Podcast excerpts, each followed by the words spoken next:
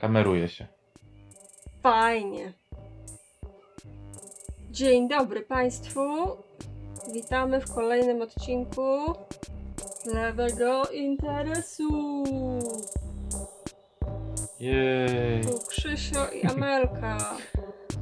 I dzisiaj będziemy mówić o kapitalisie yy, i o historyjce, bo wprowadzamy od tego tygodnia segment, który nazywa roboczo historyjka Amelki, który będzie polegał na tym, że będę opowiadała historyjkę. Najczęściej historyjkę zerżniętą z innego podcastu, którego słuchałam i mi się spodobała. E, więc to tym się będziemy dzisiaj zajmować. Krzysiu, masz coś do dodania? Masz jakiś punkt programu, który chcesz tutaj dopisać? E, to znaczy chcę rozwinąć to, co wspomniałaś, że będziemy mówić o kapitalisie. E, pogadamy sobie o tym, jak kapitalizm zmalał, ale i urósł na, na, przestrzeni, os- na przestrzeni lat. Kupię się głównie na Ameryce, w sensie na, konkretnie na USA, bo są moim zdaniem takim idealnym przykładem tego, jak nie robić państwa i, e, i, i zwłaszcza na przestrzeni ostatnich 50 lat i właśnie nie tak dawno temu czytałem e, książkę na temat tego, co poszło nie tak z amerykańskim kapitalizmem i e, zarówno chcę się do niej odnieść, jak i trochę do niej e, dojebać, a więc e, liczę, że będzie to e, ciekawe i e, może nawet trochę informatywne z mojej strony, więc tak. To co, zaczynamy od historyjki. jak najbardziej, czemu nie? Historyjka. Historyjka będzie z dupy. Ja planuję, żeby te historyki były jak najbardziej z dupy, jak się da, bo takie są najlepsze. Em, I dzisiaj chciałabym opowiedzieć o historii, którą już być może niektórzy słyszeli, ponieważ opowiadałam ją Kognisku. Em, natomiast tobie na pewno nie opowiadałam. I e, jest to historia o mega tsunami w Alpach. Czy słyszałeś, słyszałeś historię o mega tsunami w, w Alpach? E, nie. Znaczy wiem, wie, wiem chyba o, o jaki rodzaj zjawiska chodzi, ale nie. nie. Otóż zaraz się dowiesz. No więc było tak. Był to rok 1963 i zbudowano w latach 50. tamę. Tamę taką na, na rzece Piawę. To jest generalnie dość mała rzeczka, ale w Alpach. I zbudowali tam tamę, która była jedną z najwyższych tam w ogóle na świecie, bo miała 250 metrów wysokości. Okej, już tamą- przypominam sobie, że coś o tym kiedyś czytałem, ale kontynuuj. Dobra, nie, nie spoiluj. No więc ta, ta tama sobie tam stała, była tamą łukową, e, więc była bardzo mocna, bardzo mocną konstrukcją. Ale sam rezerwuar tej tamy umieszczono na jakby w kanionie pomiędzy dwoma górami, w takiej dolinie pomiędzy dwoma górami. E, raczej takimi dwoma pasmami, że, że, że ten, ten rezerwuar był taką, taki bardzo długi i podłużny. I E, Robiono tam wcześniej oczywiście jakieś badania tej gleby, ale w sumie kurde się okazało później, że ona nie jest tak mocna jak sądzili i że trochę osiada. E, I szczególnie zaczęła ona osiadać po tym, jak wlano tam dużo wody. E, Bo jak się do czegoś wleje dużo wody i to coś jest zrobione z ziemi, to wtedy to ziemia robi się błotkiem. I jak to błotko jest w formie górki, to, to ta górka zaczyna trochę zjeżdżać tak jak błotko zjeżdża. E, więc y, no tak sobie zjeżdżało to. Oni zaczęli mierzyć, ile zjeżdża dziennie i wyszło im, że tak mniej więcej 1 do 3 cm dziennie, bo mieli, mieli już dobre, dość dobre metody pomiarowe, więc zjeżdżały im tam te, mm, te- górki, no okej. Szczególnie było jedno osuwisko, które wyglądało na takie dość duże. Była, było jedno osuwisko, które tam spowodowało dość zalanie, jakby zawalenie ziemią części, części tego rezerwuaru. Zamknęli to na, na jakiś czas, trochę się zmartwili. E, I po tym jednym dużym osuwisku zobaczyli, że na, na brzegu tej góry, jakby na, na tej górze zrobiła się kreska. Taka długa linia, jak taki rozstęp. I wtedy sobie pomyśleli, to nie jest dobre, ponieważ jak jest rozstęp, to prawdopodobnie ten rozstęp jest granicą dużej płyty, która się odrywa. Yy, I wpierdoli się zaraz do tego rezerwuaru. Więc zaczęli robić odwierty i szukać jakby dolnej granicy tej płyty, jakby jak gruba jest ta płyta, która zaraz się wpierdoli. No i wiercili, wiercili, wiercili i nie dowiercili się do, do dolnej granicy, więc sobie pomyśleli, no kurde, to może, jej, to może nie ma płyty, może to się trzyma, może nic się nie wpierdoli. I zostawili to tak. A, a wiercili się dość głęboko, bo na 100 metrów w głąb, więc no trzeba im oddać, że próbowali. No i fajnie, tam osiada o 1 cm dziennie, 3 cm dziennie przez 2 lata. No i dwa lata później, jeszcze w ciągu tych dwóch lat zrobili tak, że zrobili taki test, że spuścili wodę z rezerwuaru i wpuścili z powrotem, żeby zobaczyć, czy mają kontrolę. No i mieli, i fajnie, i okej. A potem, w tym, bo Tama została zbudowana trochę wcześniej, w 63 em, nagle się okazało, że jest sierpień, wrzesień, a w tym regionie strasznie leje w tych miesiącach. I, I nagle, kurde, trochę zaczyna bardziej osiadać, że już nie 3 cm, tylko bardziej 10 cm dziennie albo 20 cm dziennie. No i leje. I oni się tak zaczęli, kurde, martwić, że no jest to osuwisko, oni w sumie nie wiedzą jak duże. Na pewno coś zaraz się spierdoli. No oni nie wiedzą, jak w ogóle to traktować, więc zaczynają wypompowywać wodę z tego rezerwuaru, e, żeby nie przelał im się, jakby coś tam się wpierdoliło.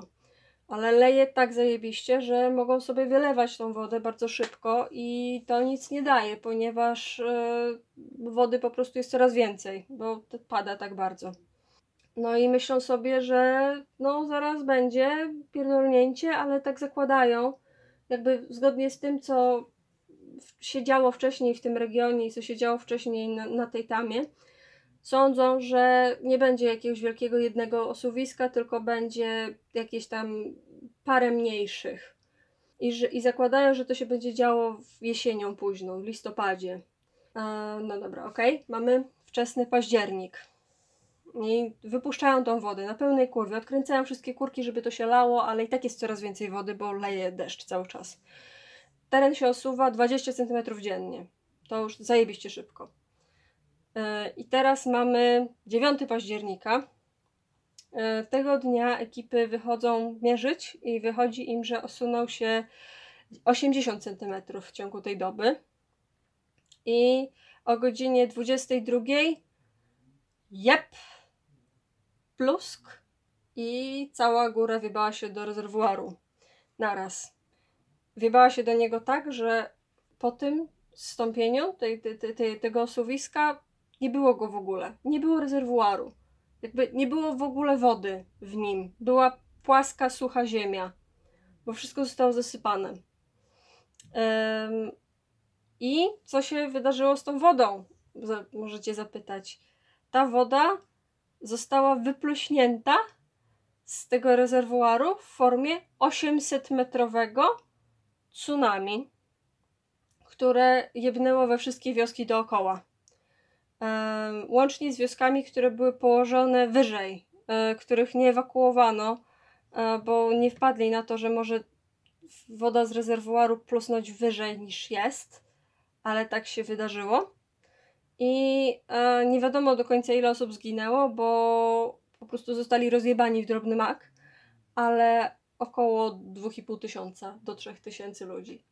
Żeby było śmiesznie, to ta tama była zbudowana tak solidnie, że absolutnie nic jej się nie stało, bo ta woda po prostu się przelała nad nią. Woda ta tama miała 250 metrów, a e, woda się przelała jeszcze 600 metrów nad nią.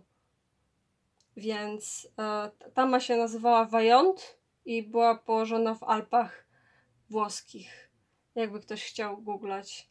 A i jeszcze jedna, jedna rzecz jest taka, że ta płyta, która się zjebała faktycznie, miała 120 metrów grubości. To znaczy, że oni się prawie dowiercili do tej dolnej granicy tej, tej płyty. Prawie! Jakby powiercili jeszcze 10 metrów dalej, to by się do niej dowiercili i wiedzieliby, co się dzieje. Z drugiej strony pytanie, czy i tak zareagowali w odpowiedni sposób, czy nie zrobiliby wszystkiego, żeby zbagatelizować problem.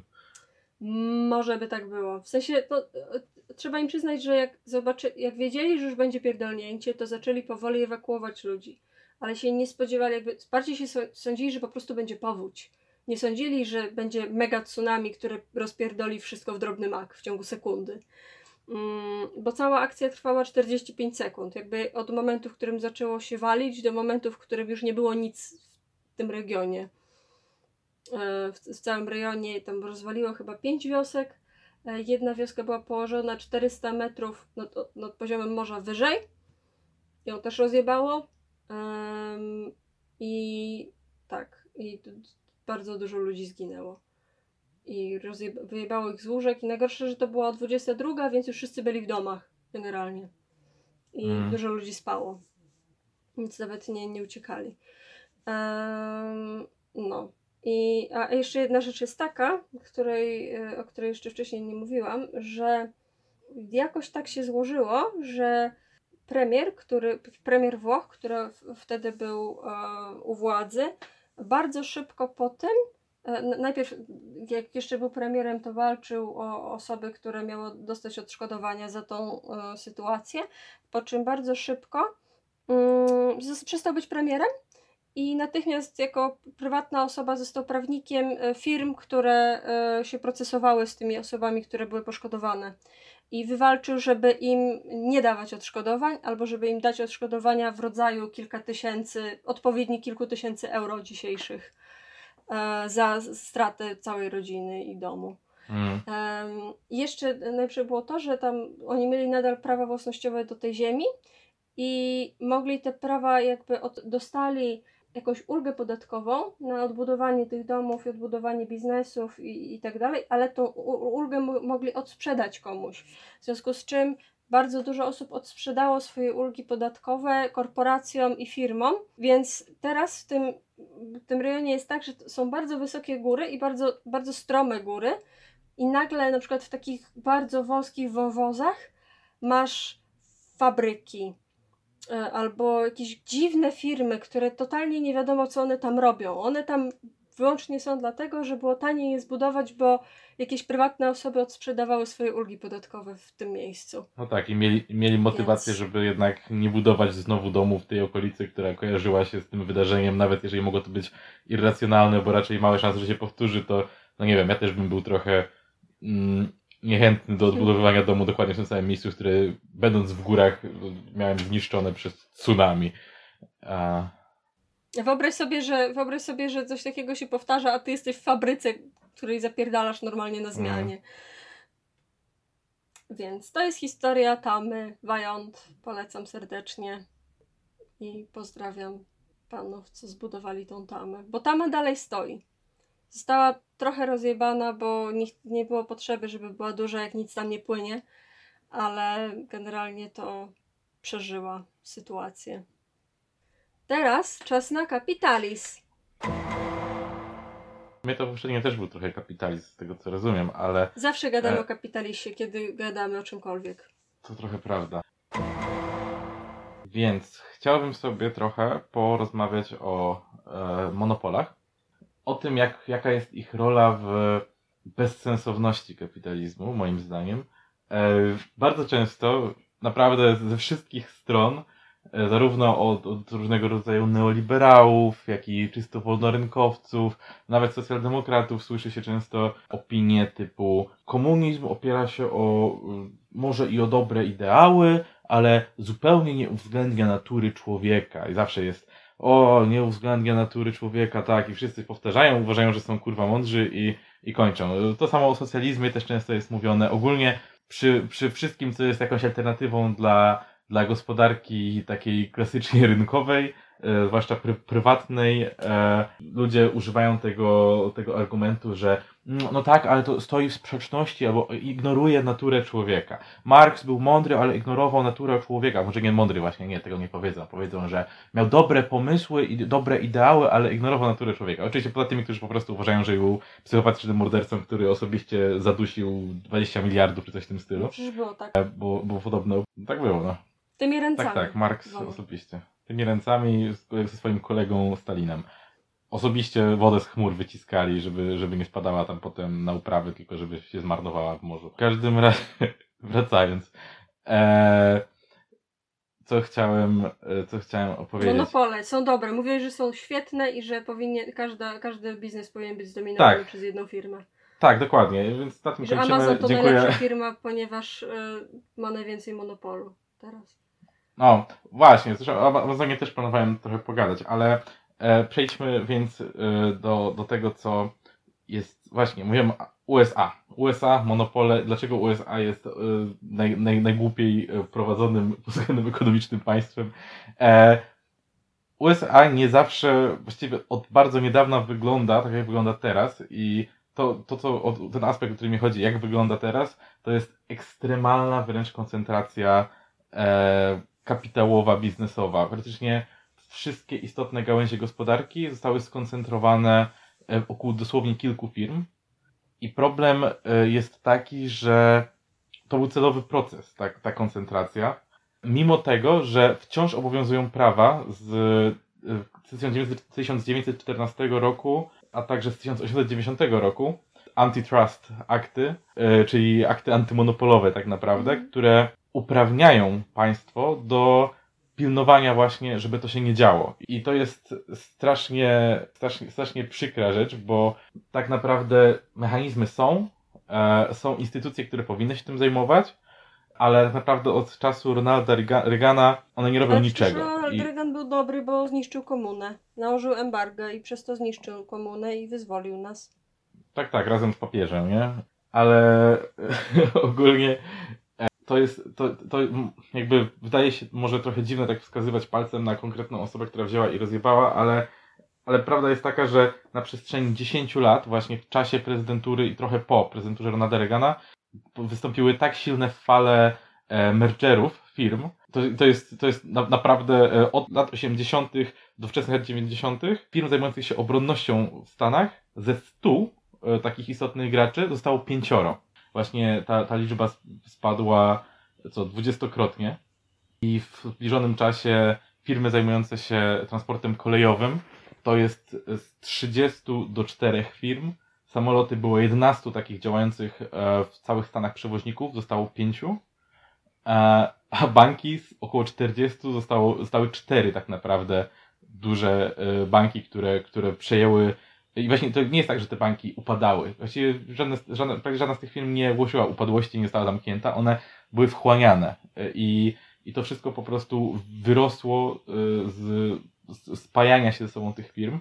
I właśnie Ronald Reagan i jego ukochani ekonomicy ze sz- szkoły chicagowskiej e, mieli do tego takie podejście, że to jest dobrze, bo ogólnie powoływali się na to, że istnieje coś takiego jak efekt skali, i efekt skali pozwala minimalizować koszty. No i to jest prawda, rzeczywiście. Jeżeli, jeżeli produkujesz. E, gdzieś widziałem na taki filmik jest na YouTube, gdzie gościu produkuje sam kanapkę z kurczakiem, robiąc ją zupełnie od zera, czyli jedzie do morza, jedzie nad morze, bierze wiadro wody, ocala ją, akurat już aż przygina, ale y, hoduje sam zboże i tak dalej. I robi wszystko i wychodzi mu, że ta kanapka kosztuje 1400 dolarów. I to jest, to jest prawda, że ogólnie jeżeli możesz robić coś w wielkich ilościach, na ogół a, znajdujesz sposoby, by optymalizować koszty. Ej, czyli to, jest, czyli stanie... to jest argument. Ej, czekaj, to jest to cały czas argument przeciwko ekonomii sterowanej centralnie? Czy to jest już za?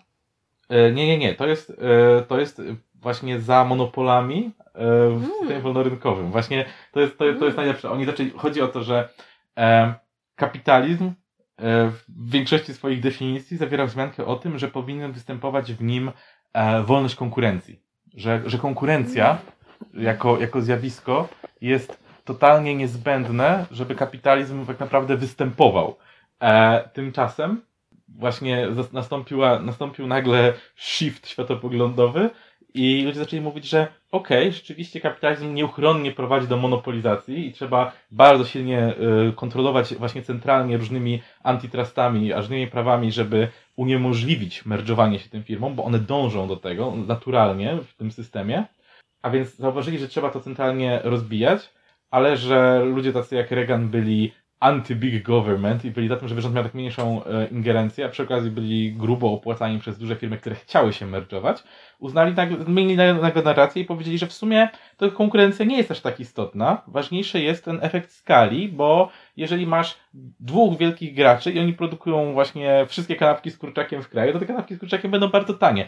I problem był w tym taki, że e, właśnie szkoła chicagowska się odcięła tak naprawdę zupełnie od e, takich realnych badań tych efektów. Opierali się raczej na radosnych hurystykach opartych o widzimisię i konkluzjach wyjętych z dupy tak naprawdę, bo na przykład po prostu założyli, że w momencie, w którym produkt, e, w którym koszt produktu tanieje, to nawet w przypadku monopolu cena będzie niższa, będzie malała. Cena będzie niższa, bo z jakiegoś powodu ich zdaniem producent nie będzie chciał rżnąć klienta, jeżeli nic go nie będzie przed tym powstrzymywało. Założyli, że po prostu tego nie zrobi. Założyli, że po prostu Prawda jest jakość taka, że- jest niezmienna w zależności od ceny.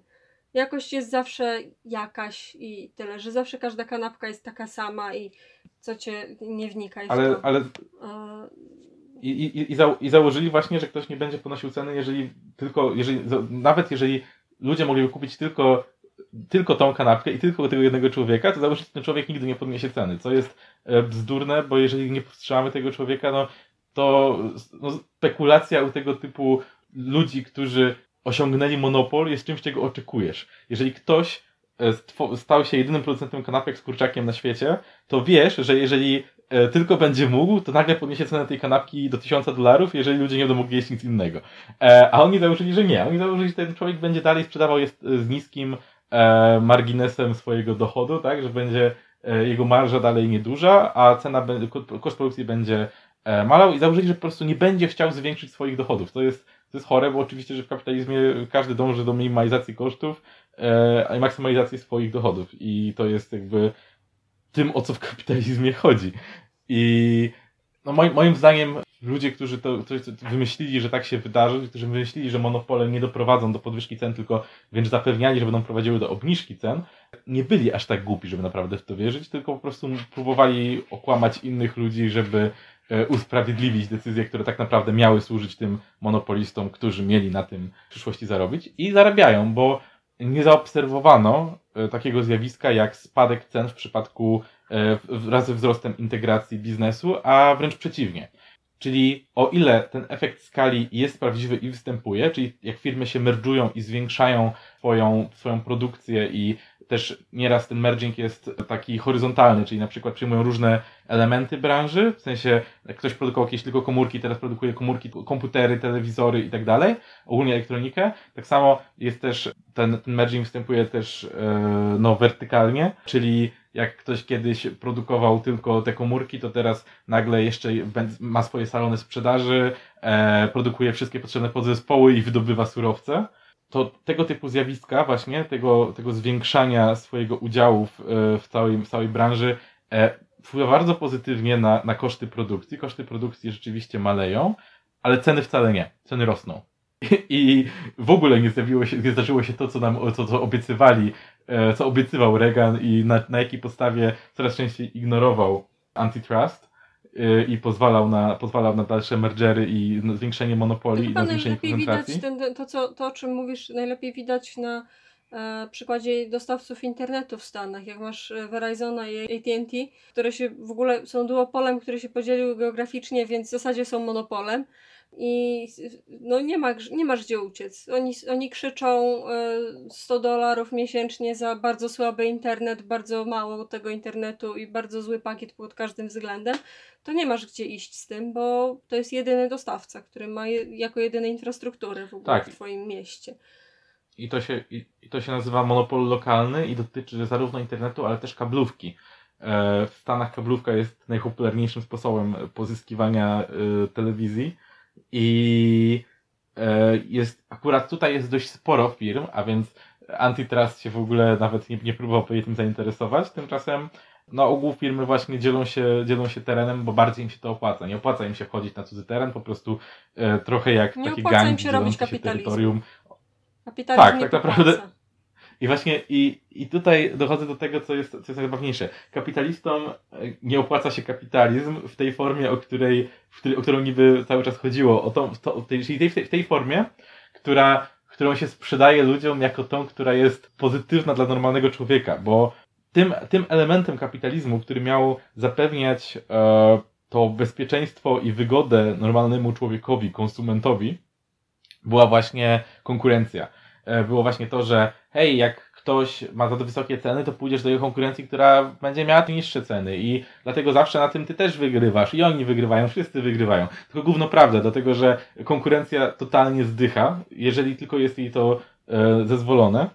I prawda jest taka, że wolny rynek do tego po prostu prowadzi. I to, co właśnie mnie rozbawiło w książce, do której teraz się odnoszę, czyli Myth of Capitalism, pada również znowu to zdanie, że co prawda Marx totalnie przewidział właśnie, że firmy będą się pożerać nawzajem i będą powstawać takie molochy, ale ogólnie to się mylił, bo zupełnie ignorował naturę człowieka. A i w tej samej książce pada też e, zdanie, że monopole niszczą kapitalizm i nie powinno ich być, ale to naturalne, że powstają, bo e, każdy prezes, każdy, kto, kto, kto zrobił jakiś business school, będzie wiedział, żeby dążyć do monopoli i dlatego trzeba centralnie monopole rozbijać. I, i to mnie trochę bawi, bo w tym momencie ten, ten edge kapitalizmu, że jest taki spójny, z ludzko, taki zgodny z ludzką naturą, e, jest zupełnie wyrzucony do kosza, bo okazuje się, że wcale nie i również musi być narzucony odgórnie cały zestaw mechanizmów pilnujących, a przy okazji jest ten zestaw mechanizmów jeszcze trudniejszy tak naprawdę do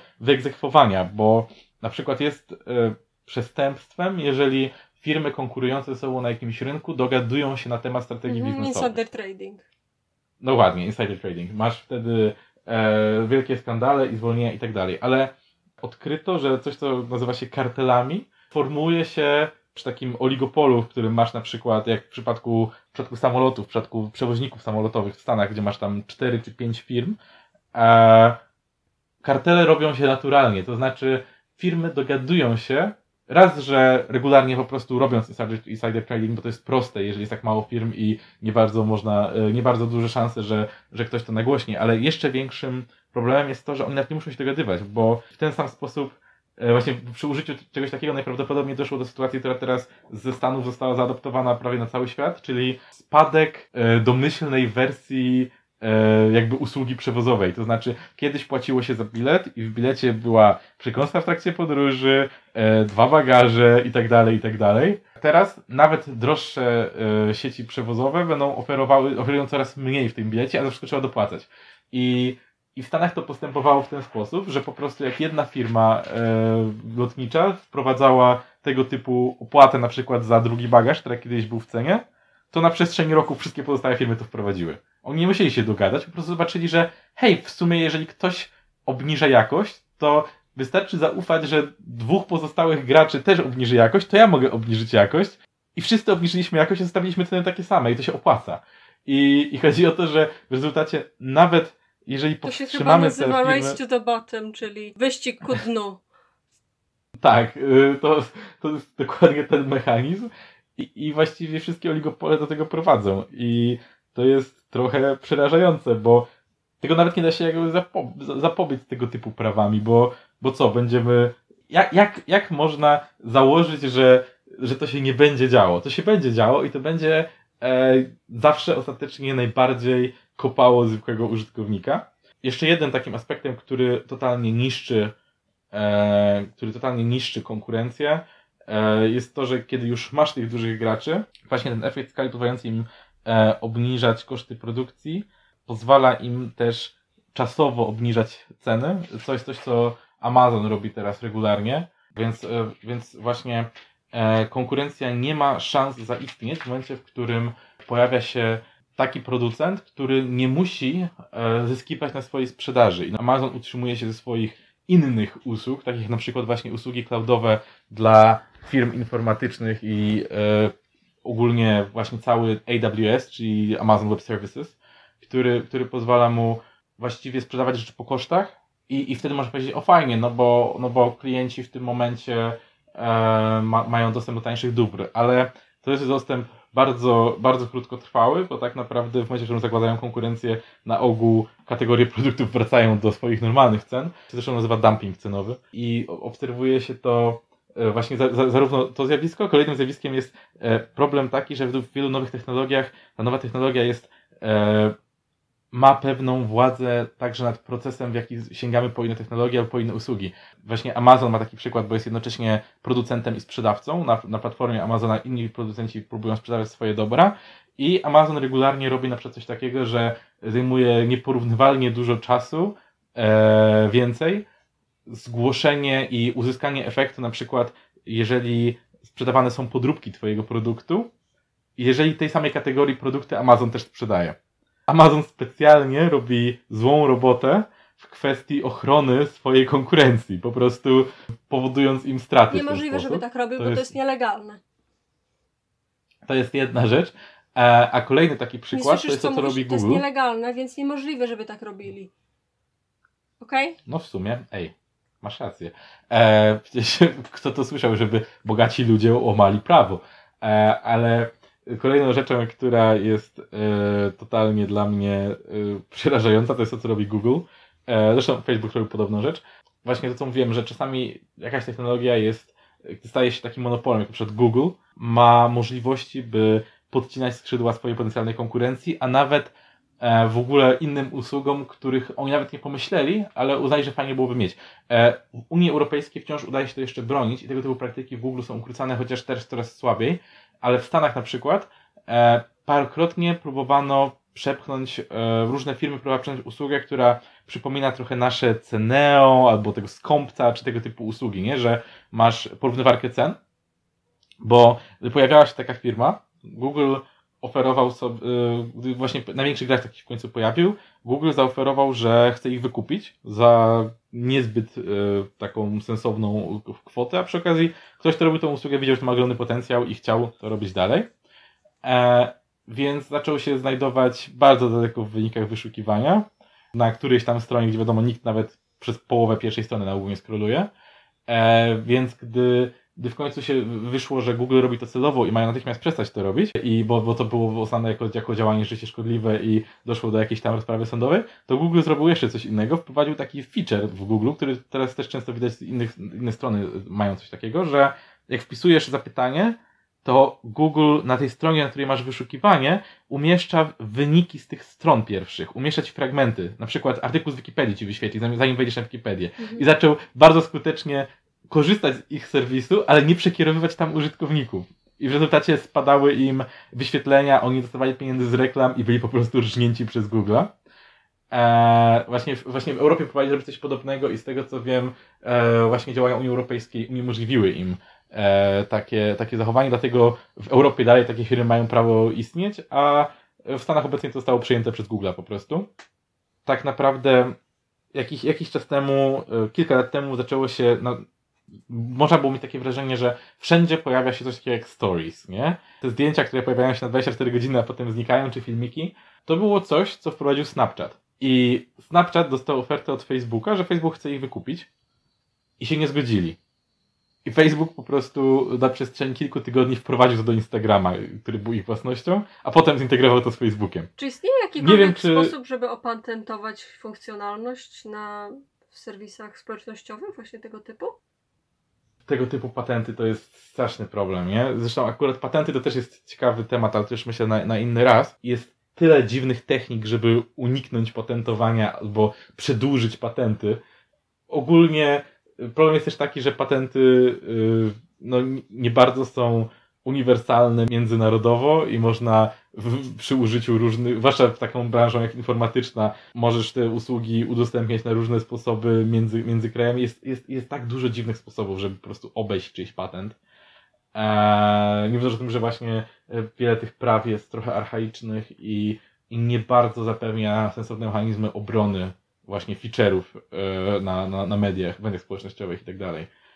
Tak jeszcze a propos patentów, to może tylko wspomnę, że takim ciekawym przypadkiem jest to, że w Stanach są słyn, słynnie już e, absurdalnie wysokie ceny leków e, i firmy farmaceutyczne po prostu robią coś takiego, że produkują, jak zdobędą patent, który jest na kilkadziesiąt lat, w momencie, w którym dobiega już końca e, ważność tego patentu, produkują nowy lek, który jest troszeczkę inny, ma troszeczkę inny skład niż Robią dokładnie to samo, co lek. dopalacze.com. Pewnie tak. E, robią troszeczkę inny produkt niż poprzedni lek, patentują go na nowo. Patent jest na nowy produkt, tymczasem jest do tego stopnia podobny do starego leku, że nikt nie może zrobić tego starego leku, który już nie jest patentowany, bo jest zbyt podobny do tego nowego patentu i podpada pod ich nowy patent. I to jest regularny sposób, żeby, żeby po prostu trzymać e, środek cały czas w rękach jednej firmy. I, i to prowadzi do Musimy kiedyś zrobić patologii. cały jeden odcinek o Big Farmie i o tym, że truje nasze dzieci i że szczepionki powodują COVID. Tak, e, szczepi- szczepionki powodują 5G. 5G powoduje szczepionki. Wszystko, powo- to wszystko jest jednym wielkim płaskim kołem, które powoduje się nawzajem. Czy masz, czy masz jakieś y, słowo ku zakończeniu dzisiejszego programu? Ja chciałem, chciałem właśnie przypomnieć jeszcze do tego, co mówiliśmy, żebyście nie dali się, e, nie dali się nabrać e, całej obecnej sytuacji i pamiętali, że e, cały, cały zakaz wychodzenia z domu, całe, wszystkie kwarantanny to jest tylko sposób, żebyśmy nie zauważyli, jak, jak oni, jak ci, ci tamci, oni jak będą wymieniali baterie w ptakach, bo ptaki tak naprawdę obserwują nas cały czas i są drony i one nie są prawdziwe i, i rząd teraz zmienia baterie w ptakach, więc widzieliście ostatnio jakieś ptaki? Ja nie widziałem żadnych ptaków, dlatego, że są serwisowane. Ja się zgadzam. Ja tylko chciałabym Dziękuję. słowem reklamy na sam koniec zareklamować firmę e, brata Łukasza e, Szumowskiego, ponieważ Łukasz Szumowski ma brata, a brat dostał przed, samym, przed samą epidemią e, COVID-u w Polsce dotacji w wysokości 22 milionów na stworzenie leku e, na zwłóknienie płuc, e, który obecnie jest bardzo przydatny i właśnie go opatentowali za, za, za te pieniądze. Więc pozdrawiam tą firmę i życzę jej, żeby miała monopol już na wszystkie leki do końca świata. No bo wtedy będzie, wtedy będzie dużo taniej, bo będą mogli ich dużo produkować i będą tańsza produkcja, Przede więc będzie wszystkim tańsza chodzi o skalę. To jest jak taka bardzo tania kanapka. Tak. Droga, tania kanapka. No na przykład, na przykład Le- Lego Scala, tam były takie, takie większe lalki, ale były wcale niewiele droższe. Tym, tym optymistycznym akcentem chci, chcielibyśmy Państwa pożeg- pożegnać. Kończymy dzisiejszy odcinek. Dziękujemy. Dziękujemy bardzo za uwagę. Cześć! E, papa, cześć. Jak było?